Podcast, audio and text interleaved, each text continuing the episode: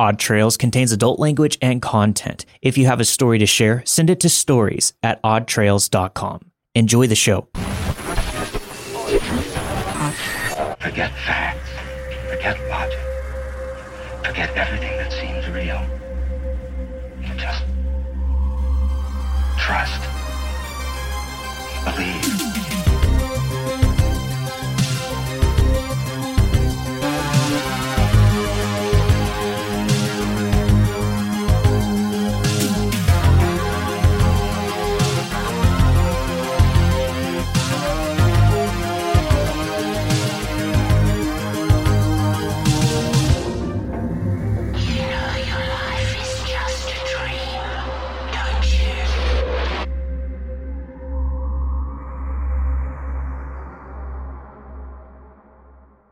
Well, howdy, paranormal partners. Due to some unforeseen circumstances involving a mysterious bug, a disappearing object, and being stranded in another state, we weren't able to record a new pack of first edition horror stories for you this week.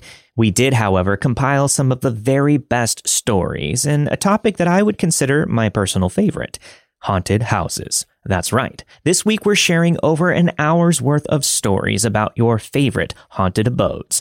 We've included a guest reading from one of our dearest friends of the show as well.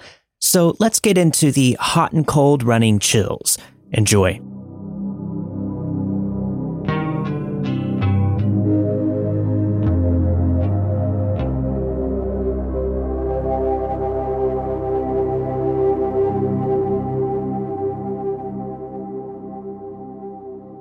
The story I am about to tell is creepy as hell and still shakes me to the core to this day.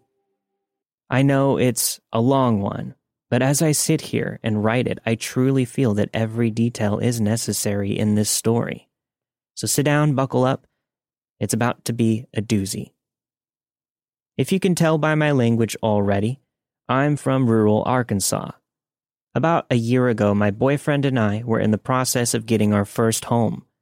It just so happens that his parents had just purchased a new home for themselves and had placed their old one on the market. If you know anything about the pandemic from the last crazy two years, it is very hard to sell a home during a pandemic.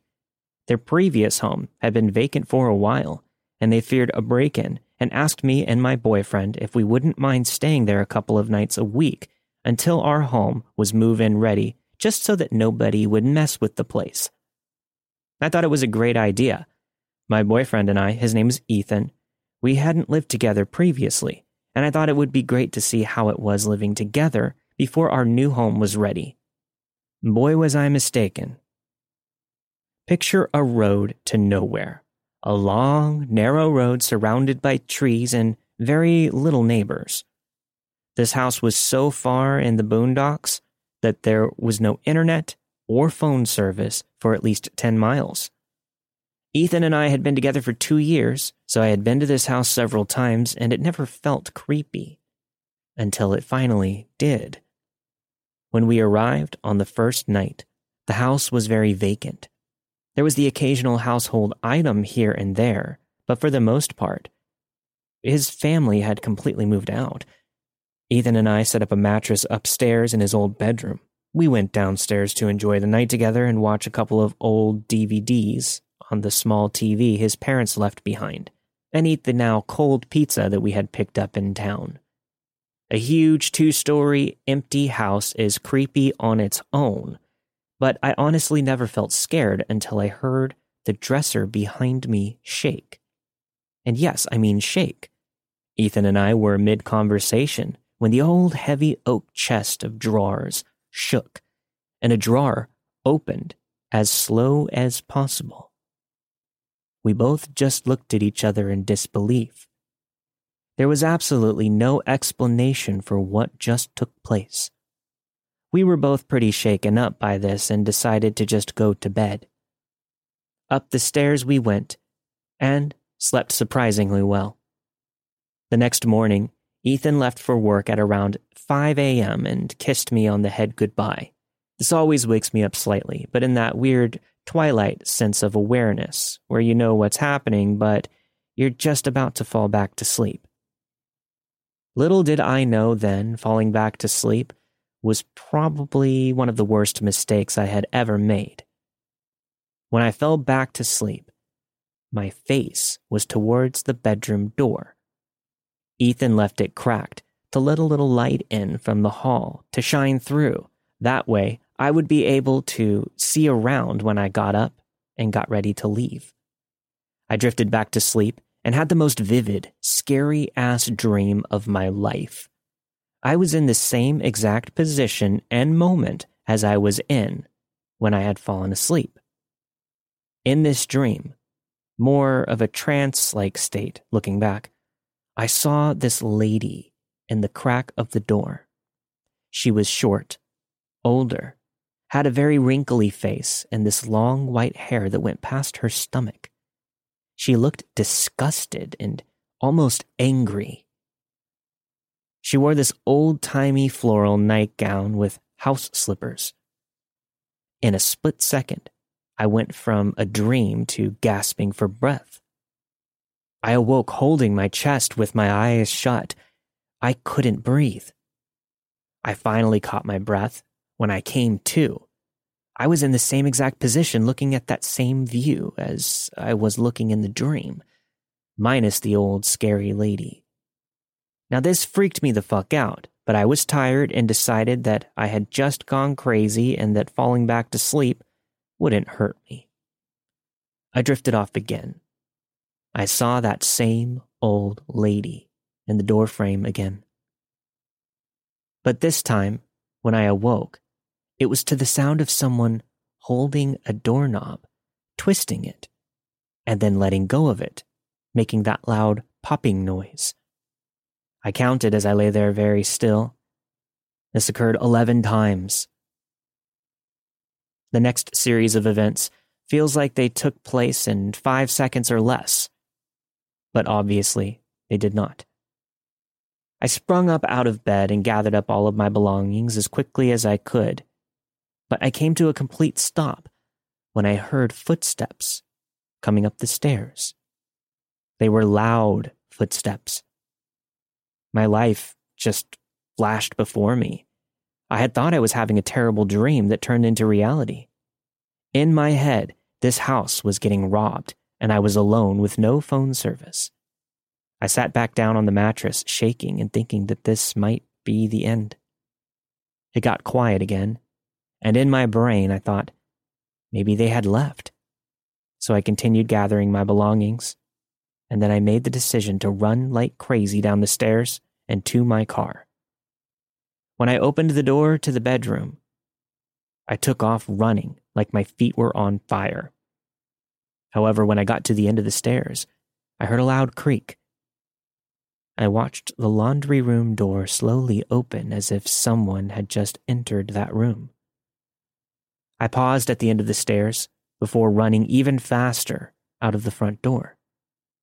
When I got to my car, I peeled out of the driveway with no pants on and only half of my belongings. I went to the closest town on my way back to my parents' home where I lived at the time. I sat in McDonald's parking lot and called Ethan, crying my eyes out. I finally made my way back home, and later that day, he called me to let me know that no one was in the house, but asked why the deadbolt was locked. I assured him that I did not lock it. I left in a hurry. Ethan said that every single door with a deadbolt in the house was then locked. My mother is especially sensitive to the supernatural, and when I told her the story that night, she looked at me puzzled. She said, Shelby, do you think that this was paranormal rather than a break in? I'll never forget the realization I had when the thought of a spirit attacking me was scarier than an intruder. Months had passed since the experience, and everyone had moved on with life. Ethan and I were in our new home, and the house with the terrifying experience had been sold. I was sitting with Ethan's mom alone one day when I asked her if she had ever had any scary experiences in the house. She looked at me plain as day, and said, What did she do to you? I swear my heart stopped. I explained the story to her, and she then, in turn, told me some of the crazy, insane stories that had happened to her in that house. While very creepy, those are stories for another time. Before their family moved to this location, an old lady with many cats lived in the spot that they did. Everyone said that she was the loner type and kept to herself with all of the cats. A literal cat lady, as they say. One tragic day, the house burned down with her and all of the cats inside. It burned to the ground with nothing left. The woman's grieving sister decided to build on the property, but not just build. She, exactly to the T, rebuilt the same house her sister burned to death in at the same exact location. When her sister moved out due to grief and not being able to handle living in the house, Ethan's family moved in. I said that I wouldn't tell Ethan's family story, but I will let you in on just this one fact. Ethan's mother told me that his younger sister told her that once she saw a cat come out of the wall, look at her, and go right back into the wall. The scariest part, she had never even heard the history of the home. Her mother never told her because she was so young and didn't want to scare her. I often wonder how the new homeowners are in the home. That morning in that house is one that I will never forget. I've never felt physical evil in my life. I often wonder if the woman is angry that others are living in her home, or if it is something more sinister. Either way, I have never felt more scared in my life.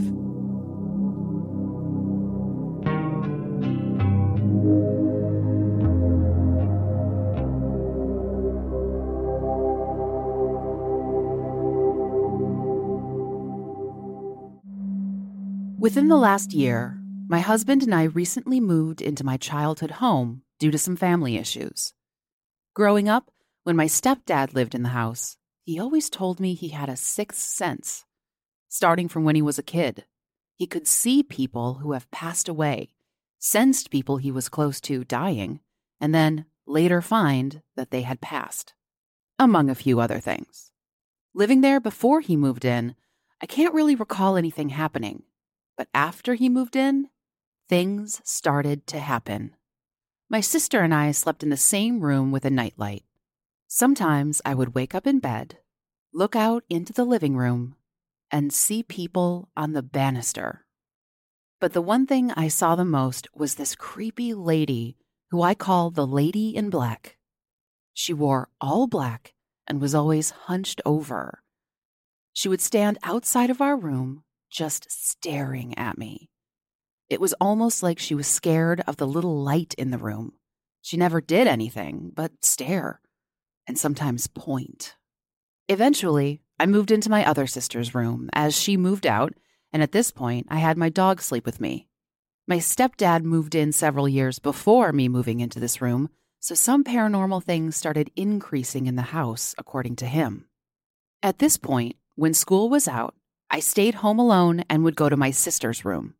I hated going anywhere in the house besides my room or the kitchen.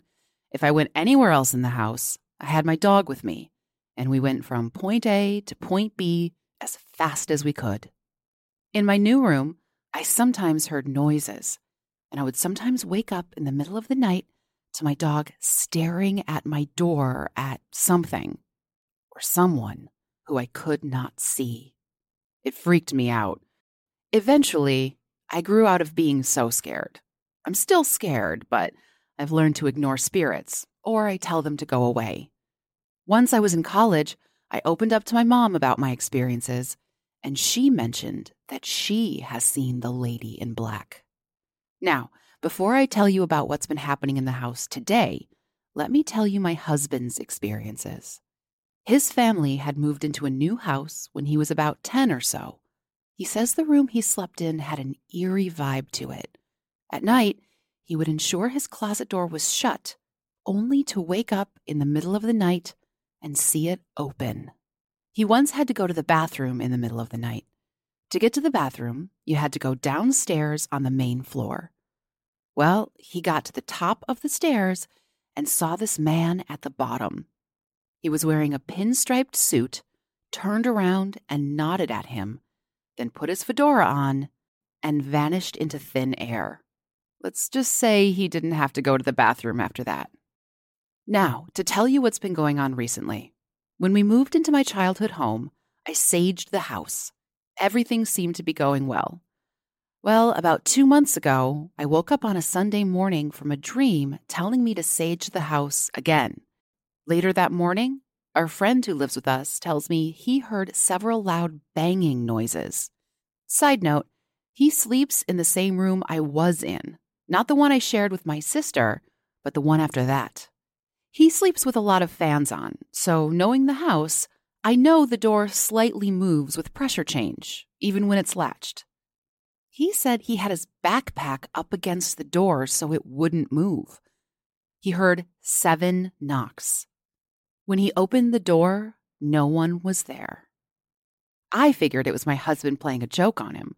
He went downstairs to see if my husband and I were still up, but we were both in bed with our door locked. Afterwards, he asks me to sage the house yet again. I went into every room and cleansed the house. Fast forward several hours later, our buddy texts us saying his room is really smoky. At this point, my husband and I are smelling smoke, and our eyes are getting itchy.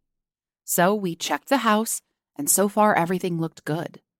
We go to my original childhood room, and it's nothing but white smoke. My husband crawled along the floor to see if there was any fire. There wasn't, but we shut the door, and I called the fire department. I was so scared.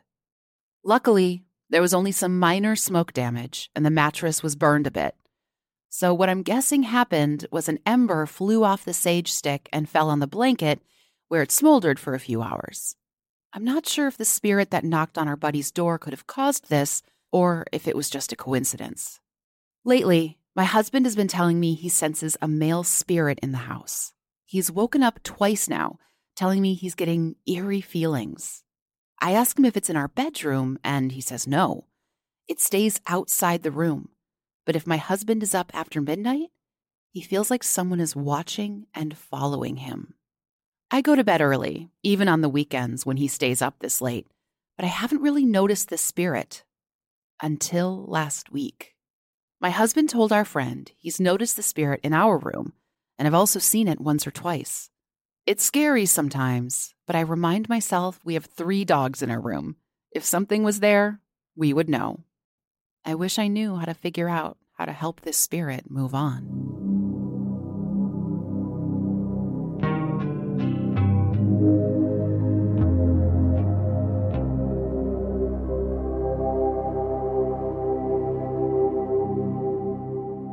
It's 2008, and I'm in the fourth grade. My parents had been on and off my whole life.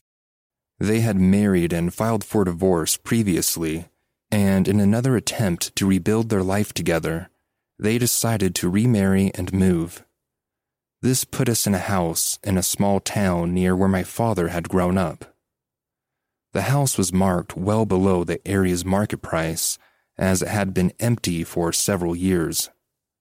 It wasn't anything fancy it definitely needed some work, as it was old and in need of repairs and updates, but the place was huge. As a kid, I was in awe seeing it for the first time. I had never imagined having a yard that big to play in, or even having my own room. I got to share this experience with my older sister and younger brother. We are all three years apart and have a close relationship. This came in handy when we moved because my parents worked a lot and were hardly ever home. This was our third time switching schools in less than two years, so friends weren't really a thing. As kids, you don't know any better. You tend to experience life in its true raw form without all the mental static clouding your judgment. So, for eight year old me, everything seemed normal, and life started revolving around that house. I think we all knew the house had its own presence, and we all became quite fixated. Even though there wasn't a tight space within that house, every room felt full. There were parts of the house where I felt the need to walk by quickly so as to not disturb the peace. I kept to myself a lot and typically stayed up in my bedroom. My sister's room was right next door to mine, and it always felt heavy in there. The darkness seeping from within the walls of that house stuck to her like glue. She spoke of a man in the closet, a tall shadow figure that visited her frequently. I would also hear voices coming from her room that can only be described as inhuman. I never dared sleeping with my door open, and my lights would stay on throughout the night because I was terrified that whatever sat in the dark would come into my room at night. My parents seemed oblivious, yet I could tell the house was sticking to them too. When you grow up in a household with two dysfunctional parents and a house full of spirits, it becomes a breeding ground for darkness. The longer we lived there, the heavier the walls felt around me. Even in the daylight, the house looked dark. My father worked night shift at a factory, and sometimes I'd still be up in my room, doing homework or reading when he'd come home. He would always be livid to see me still up. It got so bad whenever I would hear his truck pull up, I'd turn everything off and pretend to be sleeping. I'd hear him shuffle around the house, almost waiting for something to happen. He'd sit at the bottom of the staircase, listening for any signs of movement. I didn't dare. One night, I was so consumed by my schoolwork I didn't hear him come home. The light to the hallway was on, so I could see out of my bedroom and the railing to the staircase. Thump, thump, thump. I looked up and my father was standing midway up the staircase, so his face was the only thing showing through the railings, and he just stared at me with a look of absolute rage for what seemed like hours. He never said anything. I remember trying to speak to him without any luck. I just got up, closed my door, and pretended to go to bed. I couldn't sleep at all that night. Spooky things became normal. Hearing voices, seeing figures, the immense darkness hovering over everything. There was this one occasion where my family and I were getting ready to go out and take professional family pictures. I had my little brother standing in front of the mirror that was hanging on one of the bedroom doors. I was standing behind him doing a final hair check before we departed. We both looked up into that mirror, and terror set onto our faces. I wasn't the only one seeing it. There was an old man leering right behind us, looking at us menacingly. We both took off down the stairs crying. My mother told me to stop trying to scare my brother and said I was just making things up. I mean, we both saw it. Why would my brain do something like that? There was one other instance where my sister and I had gotten home from school, and my mom and dad were still at work, so we had the house to ourselves for a few hours. After hanging out upstairs for a while, we decided to find something to eat. When we got downstairs, we had to walk by the living room to get to the kitchen. We both froze at the exact same time. I glanced towards my sister. She had a look of horror on her face, and the dread set in when we both realized that we were seeing the same thing. I couldn't run. Hell, I couldn't move at all, or make a sound. I was so scared. Standing there in the living room, was this massive creature who stood too tall to fit and had to hunch over. This thing had a human like torso, legs, and arms. But its face, its head, It reminded me of a wolf, and it had these red eyes that I will never forget. I still can't really explain exactly what we saw that night. It wasn't human, and it definitely wasn't happy. My mom came home shortly after this and had to endure our cries. She eventually called our priest, and he and another woman came to our home. They said prayers and cleansed the home. They even gave us rags with holy oil to place under our beds. After that day, I noticed the sun shined into our home more, and the walls seemed to stand up just a little taller. The damage that house caused on our psyche was permanent, though.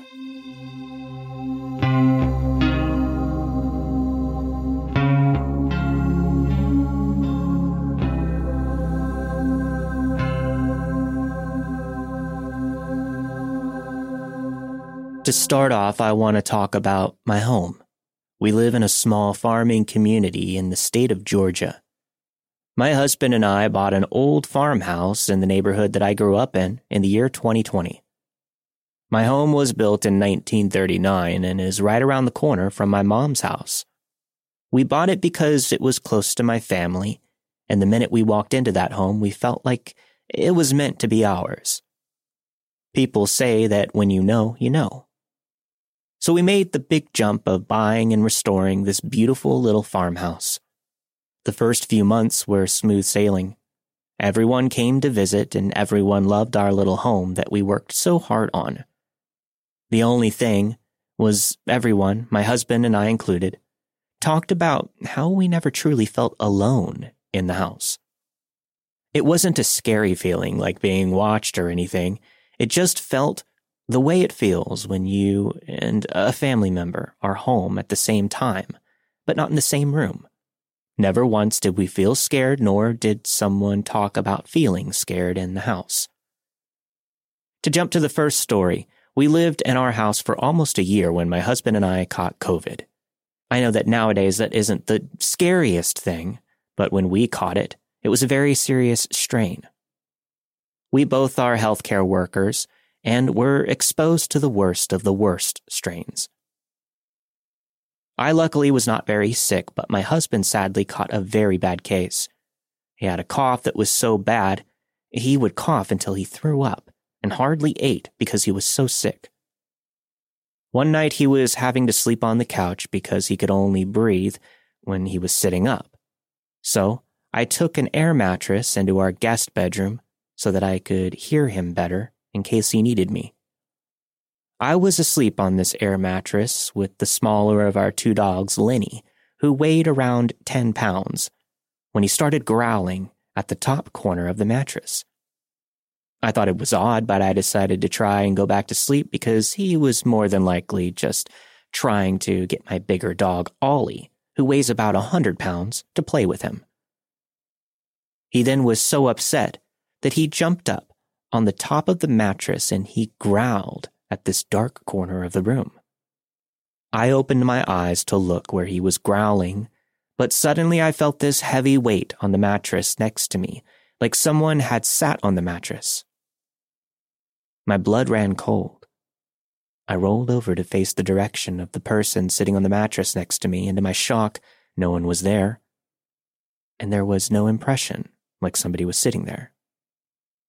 I jumped up and I left the room because I was so scared and decided to go wake my husband up. He wasn't on the couch where I left him, sleeping. He had moved to our bedroom, and I hadn't even heard him get up.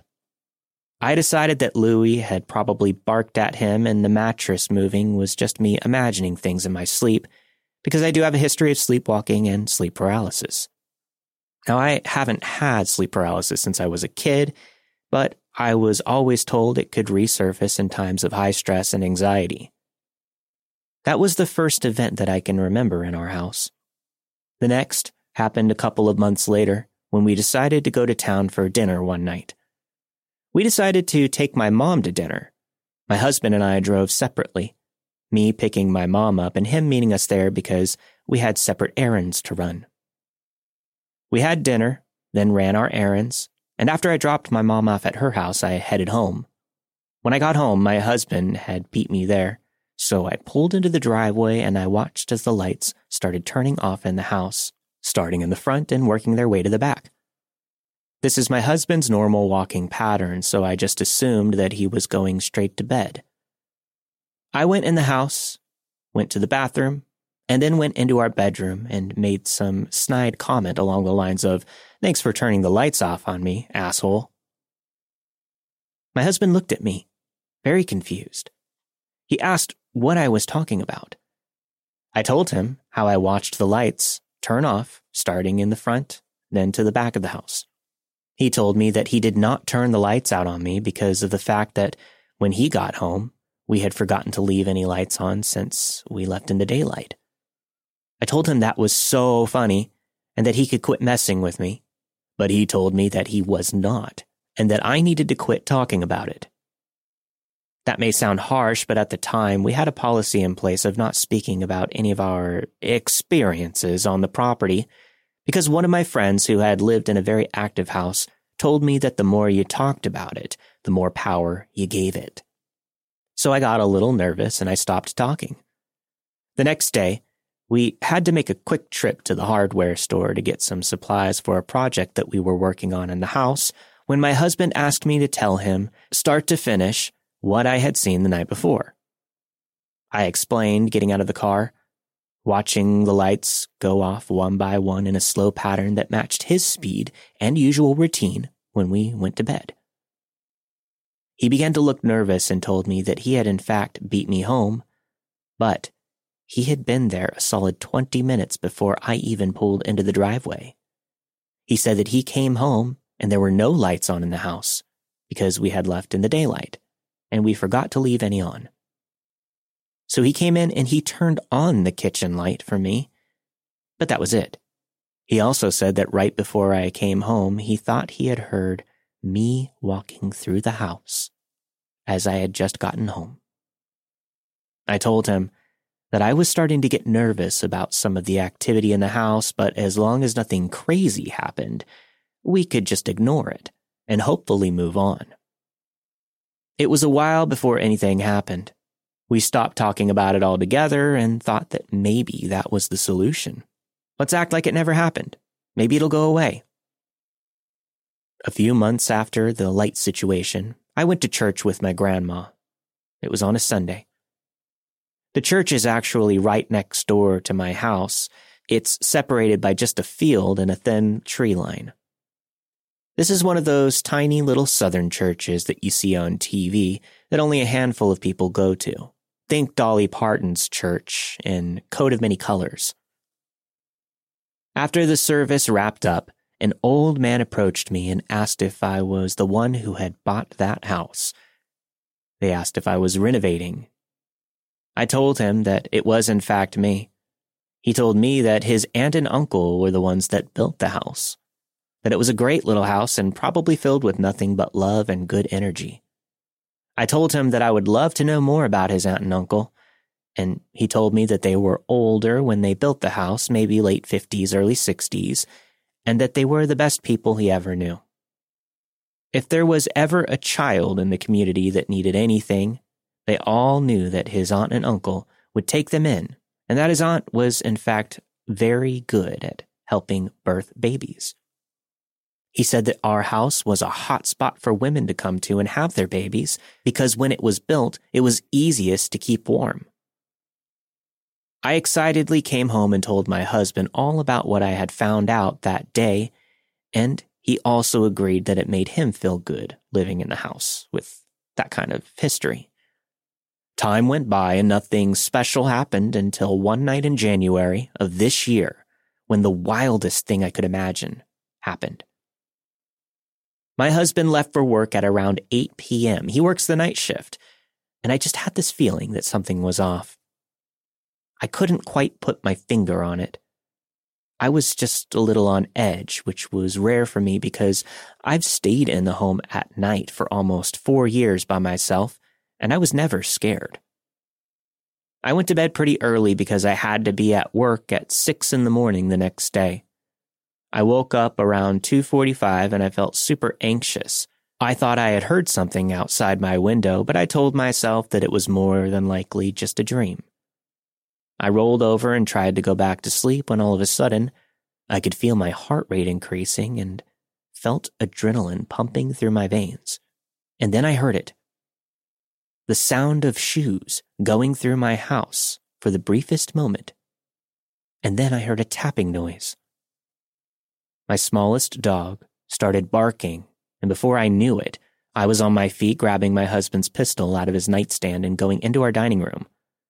I looked up, and I saw a man looking through the front door, pushing on the glass. We made eye contact, and I raised my gun. He bolted but not before Opie, my large dog, managed to get out of the back hall that he sleeps in and bound to the front door. I ran back into our room to get my phone. I called my husband and the police. We filed a report, but there wasn't much to be done.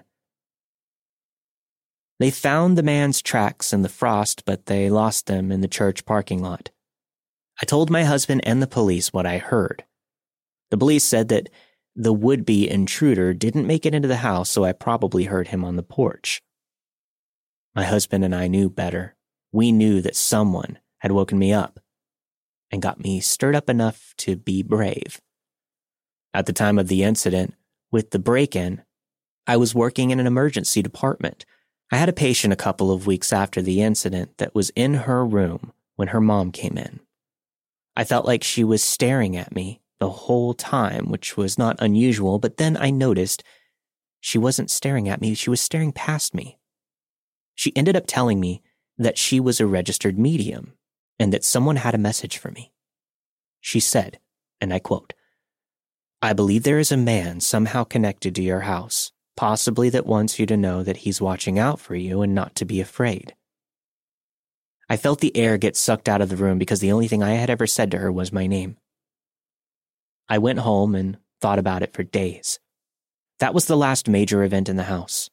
I'm sorry if this was long winded. I felt that the story was much better with all of the details because isn't the devil in the details? We've had a few other small happenings since then, from smelling perfume to hearing whispers, and the most dramatic feeling like my hair was brushed behind my ear one night when I was sick. It's always interesting to tell people that I live in an active house. We don't prefer the term haunted because that feels malevolent in some way.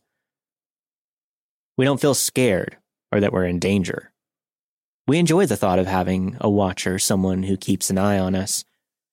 If you have any questions or need anything clarified, please feel free to reach out or just ask. I'm always happy to talk. We no longer believe in the no speaking rule. We speak of it, just not in a bad light. We respect and don't challenge it.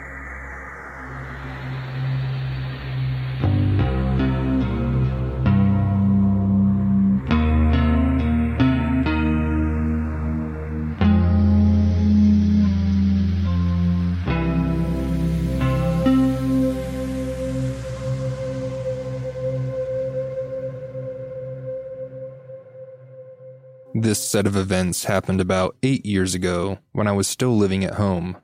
My brother had a few friends that would always come over to hang out, but this one friend in particular started coming over more often, to the point where he literally just moved in. At first, he seemed normal enough, until I started noticing odd things about him. He would always be in the background, just staring like he wasn't all the way there. He would walk past me, and I swear it felt like he was looking straight into my soul, not moving his eyes from me once while passing. His eyes would look empty, but when he would look at you, you could feel all the hairs on your body stand up and your heart stop. I knew something was wrong. At the time, I couldn't explain what was happening or what was wrong with this guy, but Later, I would get my answer. His name was Kyle. It was when Kyle had been at our house for a couple of weeks now that things started to get weird in our home. Very weird. The first instance was when my parents, boyfriend, and I had all been watching a movie in our living room. We were all cozied up when all of a sudden I started feeling burning on the back of my neck. I placed my hand on my neck and started rubbing it, wondering why it was burning. My boyfriend tells me to turn so he can take a look at it, and once he does, he gets this strange expression on his face. I ask him what's wrong, and he says, You have three scratch marks on the back of your neck. Confused, I go to the bathroom to take a look, and sure enough, there are three long scratch marks on the back of my neck. After that first instance, I always felt like something was off while being at home. It felt like you weren't alone. The next occurrence was one night at around 2 in the morning. I had gone to the kitchen to grab a drink. I was the only one still awake at that time, so it was eerily dark and quiet as I made my way to the kitchen. As I'm turning the corner to flick on the lights, I felt the hairs on the back of my neck stand up, and all of a sudden, I felt this huge pressure on my back, like someone or something had climbed onto me. My heart stopped in that moment as I felt an immediate presence with me. I turned around so fast and booked it back to my room that I completely forgot about the drink. As I sat on my bed, trying to process what had just happened, I started feeling that same burning sensation, but on my arm this time. I look down, and sure enough, there are three long scratch marks going down my arm. I take a picture of it so I can show my parents the next day and prove that something weird is going on in this house. I felt like I was getting targeted by something I could not see. Turns out I wasn't the only one. My dad was sitting in the living room one night watching TV alone when all of a sudden his phone went flying from the side table across the room. About 15 minutes later, he hears this loud snap, and something flies past his head. He looks down to find one of the ceiling fan blades laying at his feet. He looked up to see how this could have possibly just happened, and that's when he realized the blade had literally been snapped off from the ceiling fan and nearly missed his head as it came flying down. Our family dog would always go crazy at night at the end of the hallway where my brother's room was. He would stare up at the ceiling right above my brother's closed door, growling and barking his head off like he was seeing something. I would be sleeping at night and would wake up to somebody whispering, Dayna, in a deep male's voice right beside my ear. I got scratched a few other times and it was always three long scratches on different parts of my body. I never felt alone at that point. One day, out of the blue, my brother said his friend was moving out. Yes, he was still living here this entire time, even though nobody ever invited him to stay. He just showed up one day with a few trash bags full of his belongings and never left. My family is the type that accepts everyone, and if someone is in need of a place to stay, we welcome them in without a second thought. I wish we would have thought a little more this time. Anyways, his friend Kyle decides he's ready to go back home. As he is leaving, I again feel his eyes on me the entire time he's leaving, like I'm the only one in the room, and he's looking straight into my soul. I get shivers still thinking about the way he would look at me. It was as if he didn't have a soul himself he was just empty inside. It turns out there was a reason all of the previous occurrences were happening. My brother came clean about his friend. He admitted that there was something very, very wrong with him, and it was actually my brother who had finally asked him to leave. It turns out the very first day Kyle arrived at our house to move in, something happened almost immediately when he got to my brother's room and shut the door behind him. He sat down, closed his eyes, and started chanting very loudly.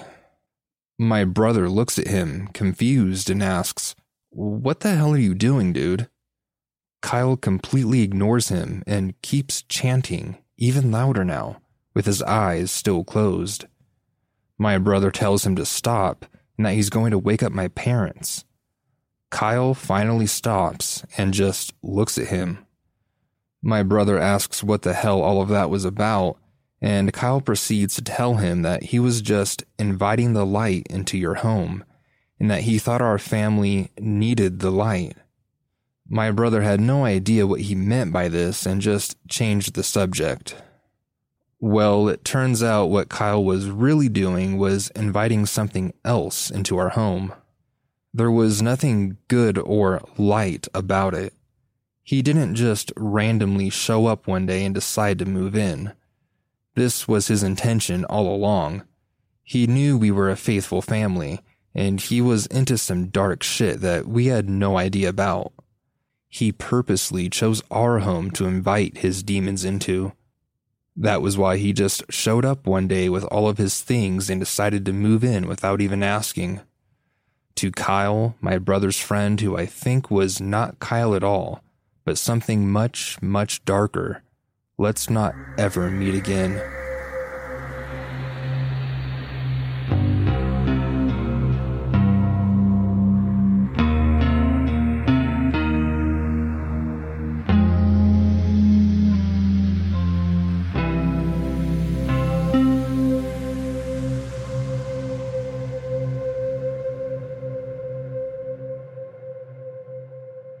For Thanksgiving, my family and I went to visit my grandmother of 92 on our farm. I've always gone to the farm since I was a baby, multiple times a year for weeks at a time. I enjoyed exploring the land and creek, running off the hunters, swimming at the beaver dam, picking blueberries, and feeding the horses. I was looking forward to sharing some experiences with my daughter and husband. It was a beautiful two story farmhouse on 126 acres of farm and woodland. My family has a lot of history in this place. Some lived and passed away there, as recently as my great grandfather in 2006. Nothing has ever been changed internally, but all those years, I never actually slept in the house. See, I always had an eerie feeling when it would get dark. Anyways, we enjoyed a fun day with the traditional Thanksgiving meal and then caught up with my great grandmother and my grandparents. My husband, daughter, and I went exploring in the woods and tossed rocks into the creek. When we got back, my grandfather escorted us to a room that ended up being my great grandfather's bedroom. Later, as we had dessert in the camper, I told my granny that I was nervous about sleeping in it because I always hear and see weird stuff. She told me that it was okay and she would watch over me. My husband and I got to bed at around 11. We stayed in my great grandfather's old bedroom. I was restless. I had trouble staying asleep. At 2:40 on the dot, I woke up because I felt like I was being watched. I was cold. I slowly opened my eyes and I could see a gray figure in the faint light from our vape charger on the other side of the room.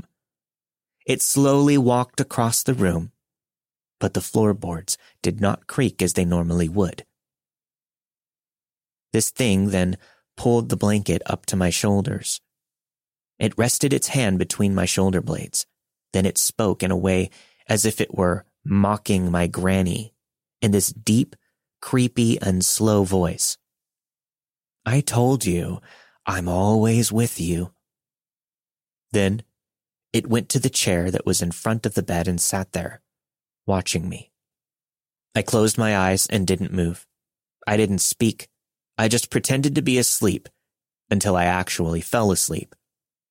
I swear, it was like something out of a horror movie. The next morning when we were eating breakfast, Granny brought up having issues sleeping, and I asked if she came into the house and into our room. She said no, she was sleeping in the camper all night, which is in a field about a hundred yards from the house. I believe that she never left that camper. I know that she couldn't have gotten into the room because there are deadlocks and chains on all of the doors, including the bedrooms. Also, the floors have never been redone, so they creak very loudly. I don't know what woke me up or if it really was a dream that felt super real, but It still makes my hair stand up, and I can't get it out of my head. My husband keeps saying that it was just a weird dream, but it continues to haunt me. So to the gray shadow at my family farmhouse, let's not meet again.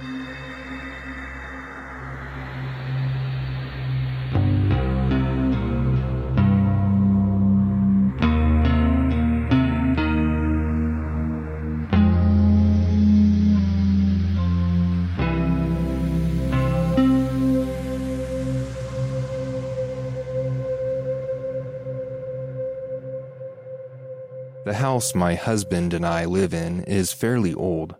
It was built in the 30s. It's smaller, but the perfect size for our family, which is made up of myself, my husband, our two girls, and our dog.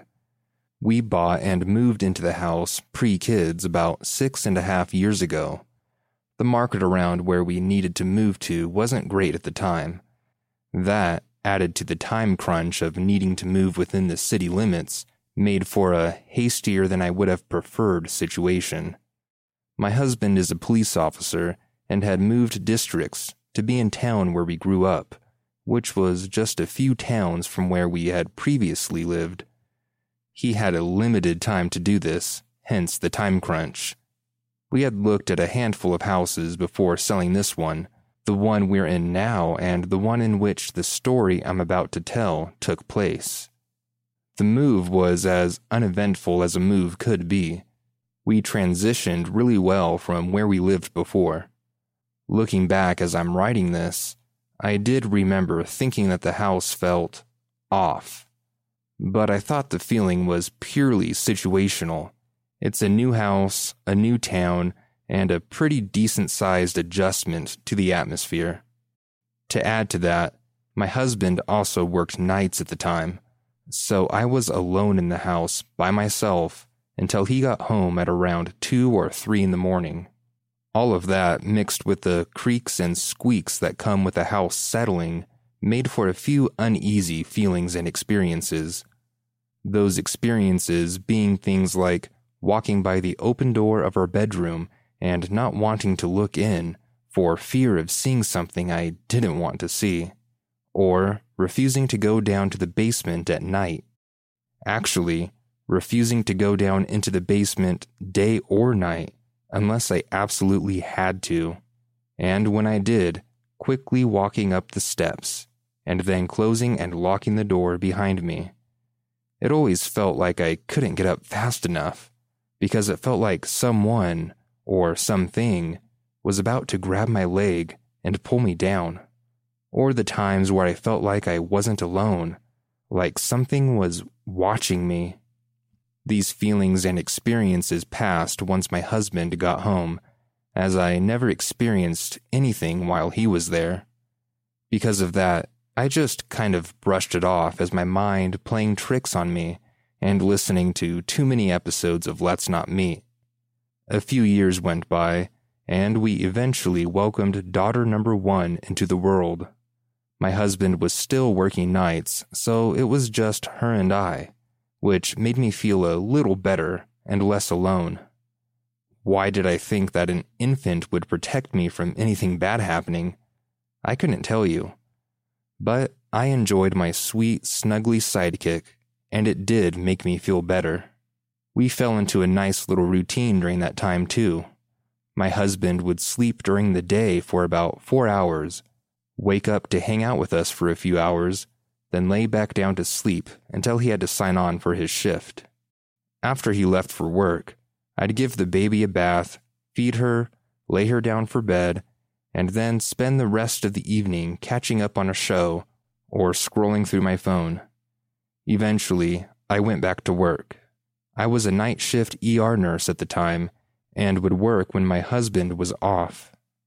I had the same routine of sleeping a while, getting up to see my daughter and husband for a bit, then laying back down before I had to get ready for work, just like my husband did. Life moved on. The off feelings slipped into the dark, dusty corners of my mind and were forgotten about. We even welcomed baby girl number two about five months ago, which was a shock. But that's a story for another time. Regardless, what I'm trying to say here is that I just forgot. I forgot I felt those things. Until recently. Three weeks ago, my husband and I were home with the girls. It was a Sunday. The reason I remember it was a Sunday is because that's when my husband and I are off of work. I was catching up on things around the house. Our laundry room is in our basement. Our basement is also half a garage, so it's pretty big. I was heading downstairs to move the laundry over and to put a new load in. My oldest daughter wanted to come with me, which isn't unusual. She comes down and rides her tricycle, or just stands there and talks my ear off. She's three, that's her thing. As I'm moving the laundry to the dryer, she tells me she's going back upstairs with her dad. I said okay, and heard her walk to the stairs and then walk up them. As I'm getting the washer loaded up, I then hear her come back down the stairs. Again, not unusual. She gets bored easily and has the energy to walk up and down the stairs several times before wearing out. As I'm putting the softener back onto the shelf, I see her walk past me out of my peripheral vision, just bobbing along in her pink shirt and ponytail like it was nothing. I didn't give this a second thought because why would I? As I'm closing the lid to the washer, I say, All right, kiddo, let's head back upstairs. Nothing. I turn around to say it again, and she's not there. Now, I'm confused as shit because I know I saw her walk past me a few seconds ago. I step to look behind the chimney. Nothing. That's when I hear her running upstairs in what sounds like the living room area, which is above and to the left of the basement. There is absolutely no way she could have made it from where the laundry is in the basement to the complete other side in the time it took me to put the softener on the shelf and close the lid. Also, I would have heard her do so. I stood there, confused, and then realized something that chilled me to my core. She isn't wearing pink. What's more, she didn't have her hair up. That wasn't my daughter. I book it to the stairs and run up them. I get to the playroom, and sure enough, there's my daughter playing with her Barbies on the floor with my husband and wearing a blue shirt with her hair down and messy. I stood there staring at them and shaking with fear and shock. I must have looked like I saw a ghost because, well, I probably did. Babe, are you okay? You look like you're going to pass out, my husband said which does track because I'm very anemic and have passed out in front of him more times than I care to talk about. No, no, I'm not. I think I saw a fucking ghost, I told him. I then divulged my story, and he was just as creeped out as I was, though less shaky, pale, and out of breath. Hours and even days after that, I was trying to debunk what I saw by trying to logically rationalize the situation. I even went back down to the basement with my husband and retraced what I did with him there. And I was right. There's no way someone could have made it from point A to point B in that amount of time, or without being heard, even with the washer and dryer running. Trust me, we tried. Several times. It just wasn't possible. About a week has passed, and I'm still in shock that I saw a ghost. The house still felt off, and more things were happening. Shuffling noises in the kitchen, nicks, odd bumps coming from the attic. Although it felt off, I never felt threatened. I never felt like whatever was in the house with us was negative or out to hurt us. I wasn't really even scared of it. Caught off guard and shocked to shit? Sure. But scared? No. I genuinely felt and still feel that whatever it was just wanted someone to notice it.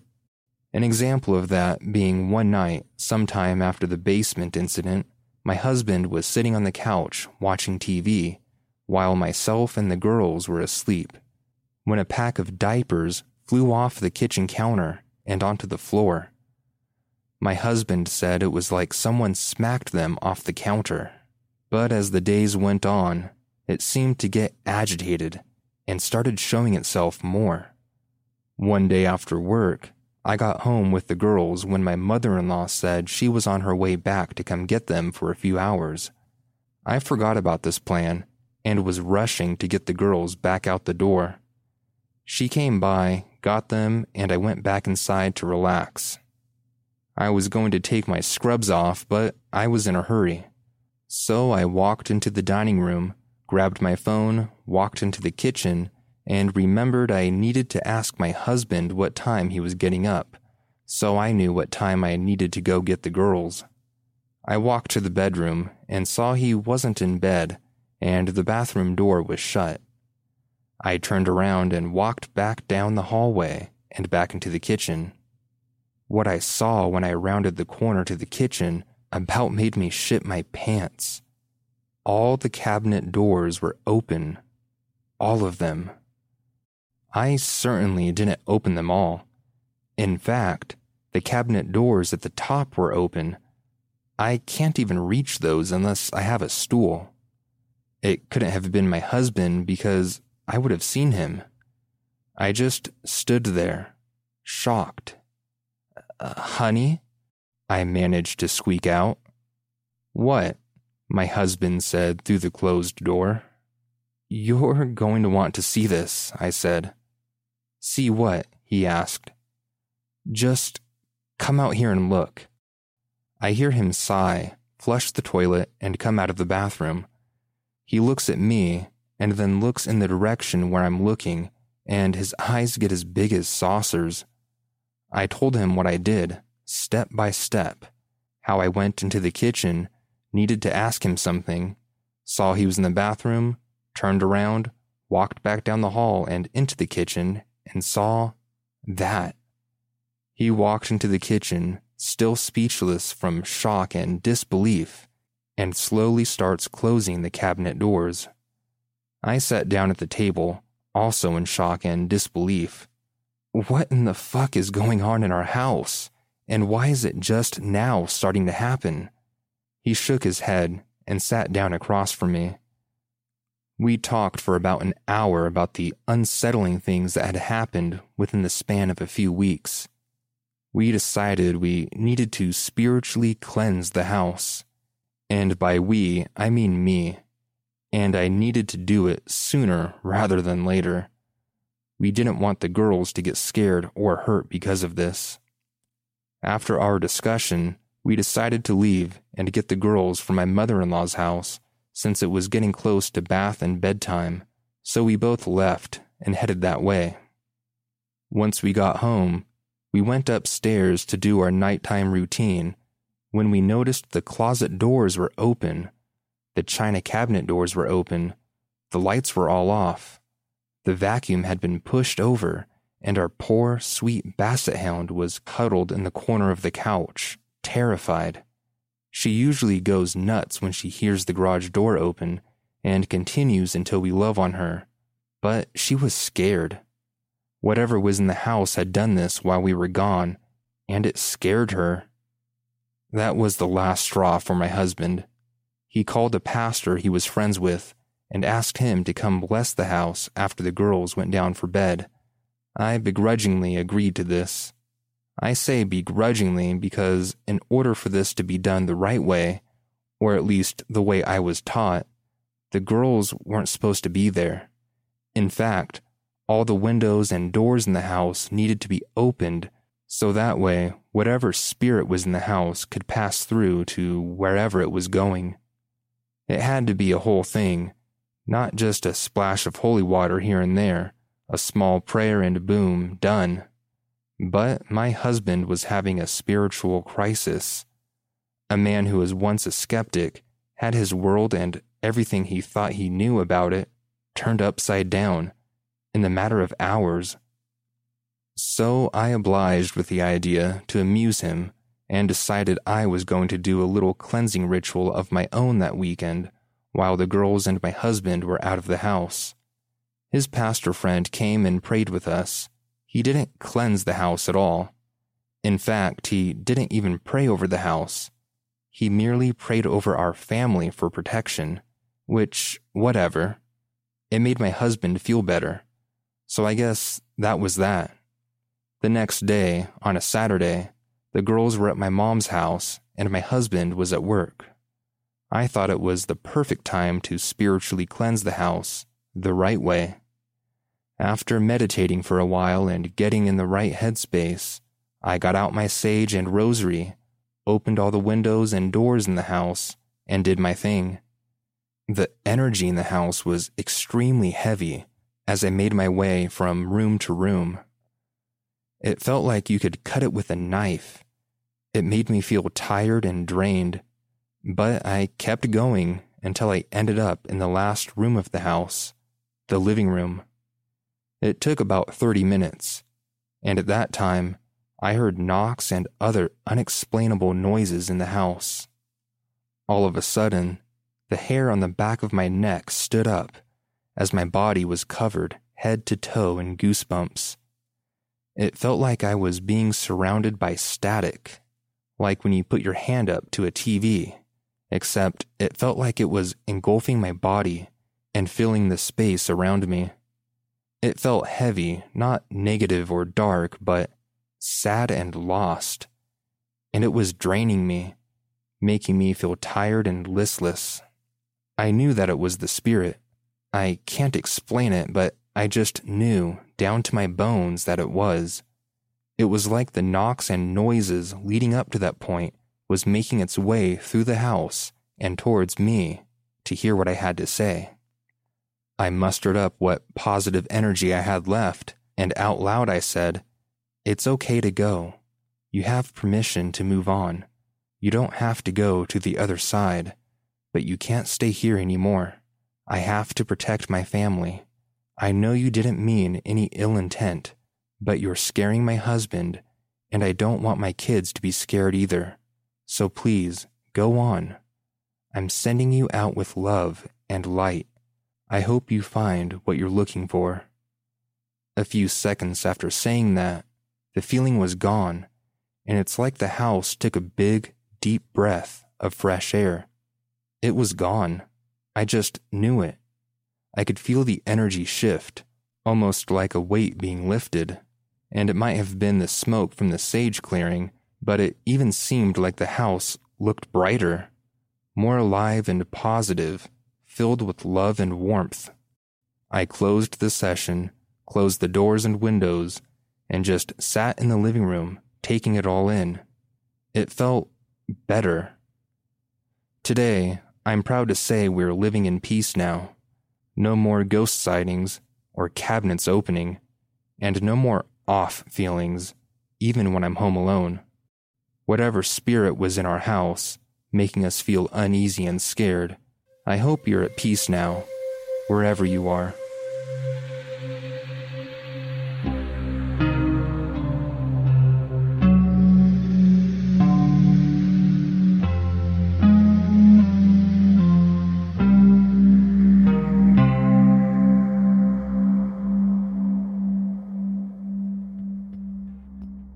Thanks everyone for listening, and thanks to Bethany Watson for appearing on the podcast. Make sure you check out her podcast, The Check In. You'll find a link to their show in the show notes, or you can find it on your favorite podcast app.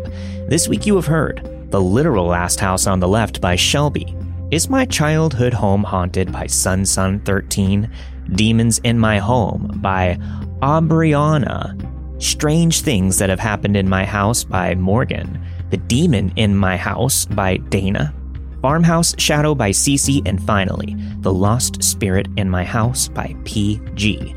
All of the stories you've heard this week were narrated and produced with the permission of their respective authors. Make sure you send your stories in to stories at oddtrails.com. And if you'd like to get access to ad free versions of all of our episodes at a higher bitrate for the best listening experience and support the show, head over to patreon.com forward slash odd trails to sign up today. Also, don't forget to check out the new episodes of my other podcasts Let's Not Meet, a true horror podcast, Welcome to Paradise It Sucks, and the Old Time Radio Cast, all at crypticcountypodcasts.com or wherever you get your podcasts. We'll see you all next week. Stay safe.